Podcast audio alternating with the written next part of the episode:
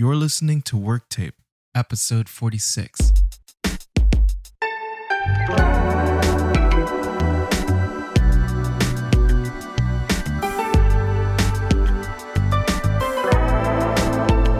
Welcome to the Work Tape Podcast. Your hosts, Mitchell Palmer and Isaac Grover. Mitch, how are you doing today? I'm doing pretty well, man. Definitely glad to be back in this podcasting space after being gone so long. And the fact that I have been gone so long, I just feel like there's been so many things that, that have continued to happen. Um, music, as you know, is a space that seems to be just kind of ever changing. And it's actually incredibly difficult to keep up with it in a lot of ways, just because um, there's so many things that are coming out. Um, there's so much news being kind of um, down the pipeline. As a matter of fact, I just heard that Beyonce is coming out with another album. So, you know, that's something that was completely unbeknownst to me until uh, Completely some- unbeknownst to you. ah ah. That's So good. very very very punny there. Where's your lemonade? You're drinking coffee. Yeah, not lemonade. but you know, I didn't even I didn't even know that you know she was coming out with a, a follow up project until doing like research for this very podcast. I just was like looking at general music news, and they said that she's coming out with some album called Renaissance or something. Okay. Personally, I'm I'm interested to see, um, or I'm interested to hear it rather. I guess just because Beyonce, in terms of the solo career, has been kind of a bit hit and miss with me. Mhm. I think that there's definitely some classic material. I would say, you know, some of that stuff right after she left Destiny's Child, those first few albums, I think one of them being the, the Sasha Fierce one, which had just numerous hits on it.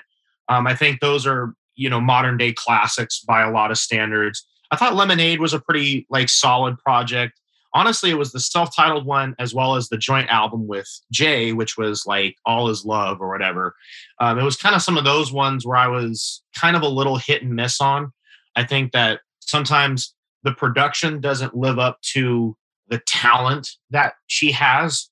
Um, I think like on a good track, she's kind of almost like unbeatable on the right type of track, right production, right lyrics. When everything is kind of on point, um, it's really hard to surpass. But when the production is kind of maybe lacking or more of a phoned in kind of thing, then that's kind of where I have. So I'll be interested to see kind of where this album goes because she hasn't really put out a full album in years. So it'll be interesting to see what she does. Speaking of female artists, we touched on Taylor Swift last time around. We talked about how Taylor guitars, thus into Taylor Swift, and talked about how she wasn't really doing uh, many acoustic elements as she used to, especially since she went pop. And then, of course, folklore, and I think what was the other album, Evermore. It was Evermore, by the way. I actually listened to Coney Island and uh Yeah, yeah, yeah, you know, it had a the the textbook national vocals in it. And Yeah. And I like National. National has influenced, you know, a decent amount of my songwriting. Not as much as Interpol or the Killers, but Mhm. they've been a pretty big influence. I mean, I like the Walkmen, you know, stuff like that. And Wilco. Yeah. But it was that what was it like a it wasn't a double album, but they were both released the same year. Folklore first, and then it was like Yeah. a you know, it was kind of like a companion album. It was almost like a pairing.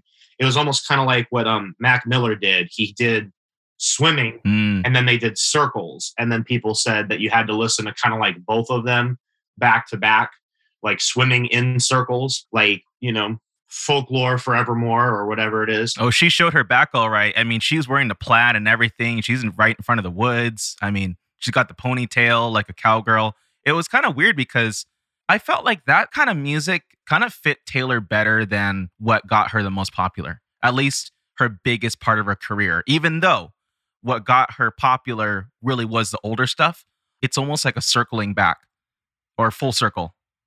Yeah, that's a very good like assessment on it. And a lot of people praised her for that. A lot of people praised her for these two albums because it was more stripped down, it was more acoustic, there were more, I don't know, earthy, organic sounding elements, which to use that terminology, you know, that sounds like I'm describing like my coffee or something. Um, but I'm, you know, putting it in the music. No, if Taylor ever developed into a Phoebe Bridgers or a Julien Baker, I mean, she would own it if she had done that. Oh yeah. I mean, she technically was a pioneer to that. I mean, she was a pioneer to people like Kacey Musgraves, right? I mean, she was a pioneer Mhm. to a lot of these amazing, more singer songwriter folk artists. But I can never ever. I mean, say what you want about Lover and all of the stuff before, but Yeah. it fits like a glove with Taylor. Whenever it's just her, the acoustic guitar, maybe some violin, some piano, I love it. That's what I like Yeah. the most. Well, I, I think it's just like it's a very authentic sound. I think the difference between like this iteration of Taylor Swift and the pop era that really started with like Red and kind of went through 1989 and Lover and Reputation and all that stuff. I think the big difference is a lot of people just found this sound that she's been doing um, and was doing previously in when she was a full blown country artist to be just more authentic to who she is. I think a lot of people, or a lot of people, were under the assumption anyway that with the shift into you know pop music that it was done as kind of just a way to make money and kind of as a way to pander to a, a different audience and it wasn't like as authentic I mean, it was a profitable hustle. I wasn't invested into it emotionally, but it definitely was a, a wise business move. Well, yeah, but I mean, think about like the same thing when Miley Cyrus went more like hip hop, and like the same thing, the Bangerz album, the the whole twerking era that she had. Like some people viewed it the same way, where it was that was extremely commercially successful for her as well. She's a little bit of a flash in the pan when it came to that versus Taylor Swift's. Um, she has better staying power, I think. Yeah, Swift had better longevity, and maybe that is Yeah. just due to the songwriting. Maybe the songwriting is just stronger on Swift's side, and you know, with collaborations and all that. But then, of course, we talk about like a big thing in Taylor Swift's narrative is the fact that she had her masters bought out from underneath of her by Scooter Braun because of a bad deal, I presume, that she signed when she was 16. And so there's been this production shift too you know, with this process of re-recording her her big albums. I think she recorded re-recorded what Fearless and Red. Yeah. And she actually re-recorded those albums with a similar aesthetic to these last two albums that she did. Like they're not as poppy. Like even though the songs are very much pop and you very much know and love them, there's definite differences. Like I've listened to, you know, some of the tracks from Red, the new version, and then compared it to the old version and it's a kind of night and day difference a lot of people actually say that the, that the production on the other one was better they say that the, let me let you in on the secret. what's that I still haven't listened to Red. either one Nope. I've only listened to 89. I've listened to pretty much anything by her but Red. oh well then you'll have an interesting point of a b comparison i would say Everyone tells me it's an amazing album. I'm not saying it isn't. I just haven't checked it out yet. i would say you need to listen to the original one first the original mm-hmm. one with its production and whatnot first and then i would listen to the re-recording She's like kind of claiming it, like taking it back, right? So to speak. Correct. Yeah, because her masters got bought out from by Scooter Braun of all people. She decided, like, yeah, I'm I'm not taking that, and uh, I'm going to re-record these songs. I wrote these songs. I'm going to re-record it and own the masters on those ones. And because she has enough of a fan base, um, she made boku money off of this. So it wasn't even really like much of a loss to re-record these songs for her at all. I think Taylor Swift fans are some of the most loyal I've come across. Hmm Oh, definitely. That's a connection between Taylor Swift and Beyonce is that they both have like cult like fan bases Oh yeah, definitely. where it's like no matter what they put out, it's going to be hailed as you know a monumental like a, it's like an event. You know what I mean? Like with the fan bases, it's more like an event. Kind of like when Adele finally put out her record, Yep. Yep. like it was an event. Like it wasn't just like somebody just putting out another album.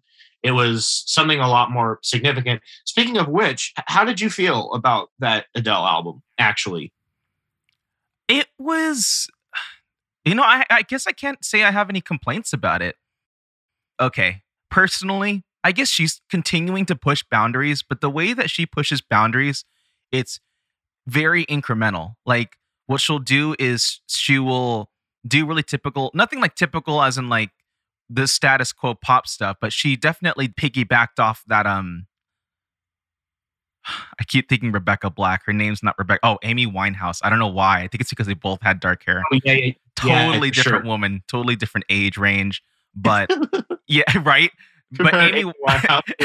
right, they're totally But different you're- artists. yeah, you're probably thinking Back to Black. Like Amy Winehouse's album was Back to Black. You're probably No, no, I'm actually Yeah. maybe I am, but I think anyway, you know, Amy Winehouse isn't around anymore. 21 wasn't a bad record. It was a good record. I just kind of felt like, you know, she's really piggybacking off. She's doing what Amy Winehouse is doing, which is literally what, you know, just reviving an older sound, which she's good at it. And so I think what happened in 2015 when she released uh it's which album was that in 2015? that was 25. 25. Okay. 25, yes. Oh yeah, I remember "Hello" as part of that 2015 record too. I don't know. I can't. Yeah, on 25. You're right. So Yes, right. I liked that record because she was. I think she was pushing things more, and that was cool. That that to me is probably my favorite Adele LP. But then you kind of have an album like 30. Hmm. It's pretty good production, but it's just. Yeah, with 30, I- I just felt like there were a few interesting tracks, but she doesn't tend to wow me. I think the best thing about her is she does come across a lot classier, you know, she doesn't she's she's someone who can get under the radar with someone's kids because she doesn't like dress half naked, you know. So anyone's parents would be like, "Oh, I like Adele because she doesn't do that."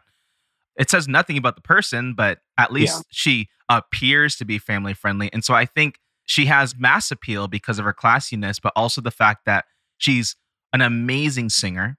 Yes. She's Yeah. really respectable. She doesn't seem to get too much in drama. I mean, she'll speak her mind, Hmm. but she doesn't seem to have a lot of controversy surrounding her. And I think that's why she has lasted as an artist. Sure. It's funny that you bring up controversy because there actually was there was a little bit in regards to the cancellation of a bunch of shows in Vegas. She was slated to have a big residency in Vegas at Oh yeah, that's true. at Caesar's Palace, um, where she was going to play for I think multiple months.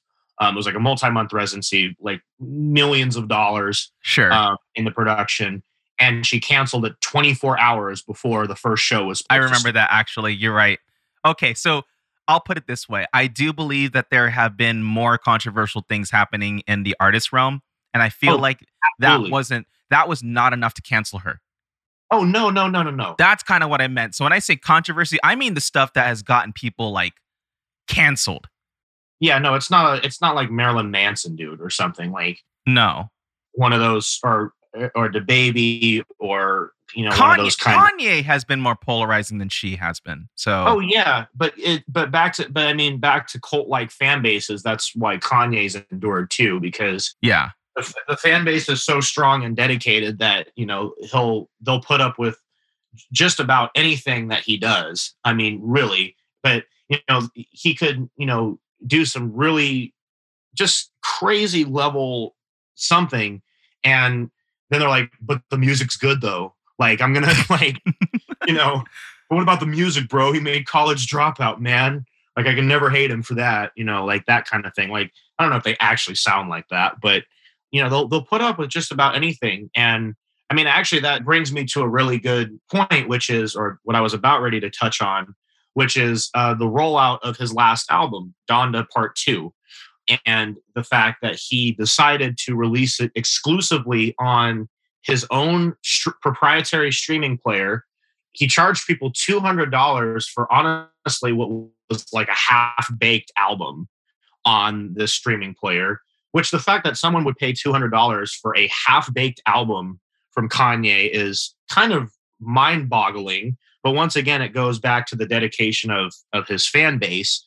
And then also by doing that his album was like technically ineligible for the Billboard charts because it wasn't released on enough platforms it wasn't released enough everywhere now, apparently, talking about great business moves, apparently that was a great business move from Ye, as he likes to be called now, because he's legally changed his name to Ye.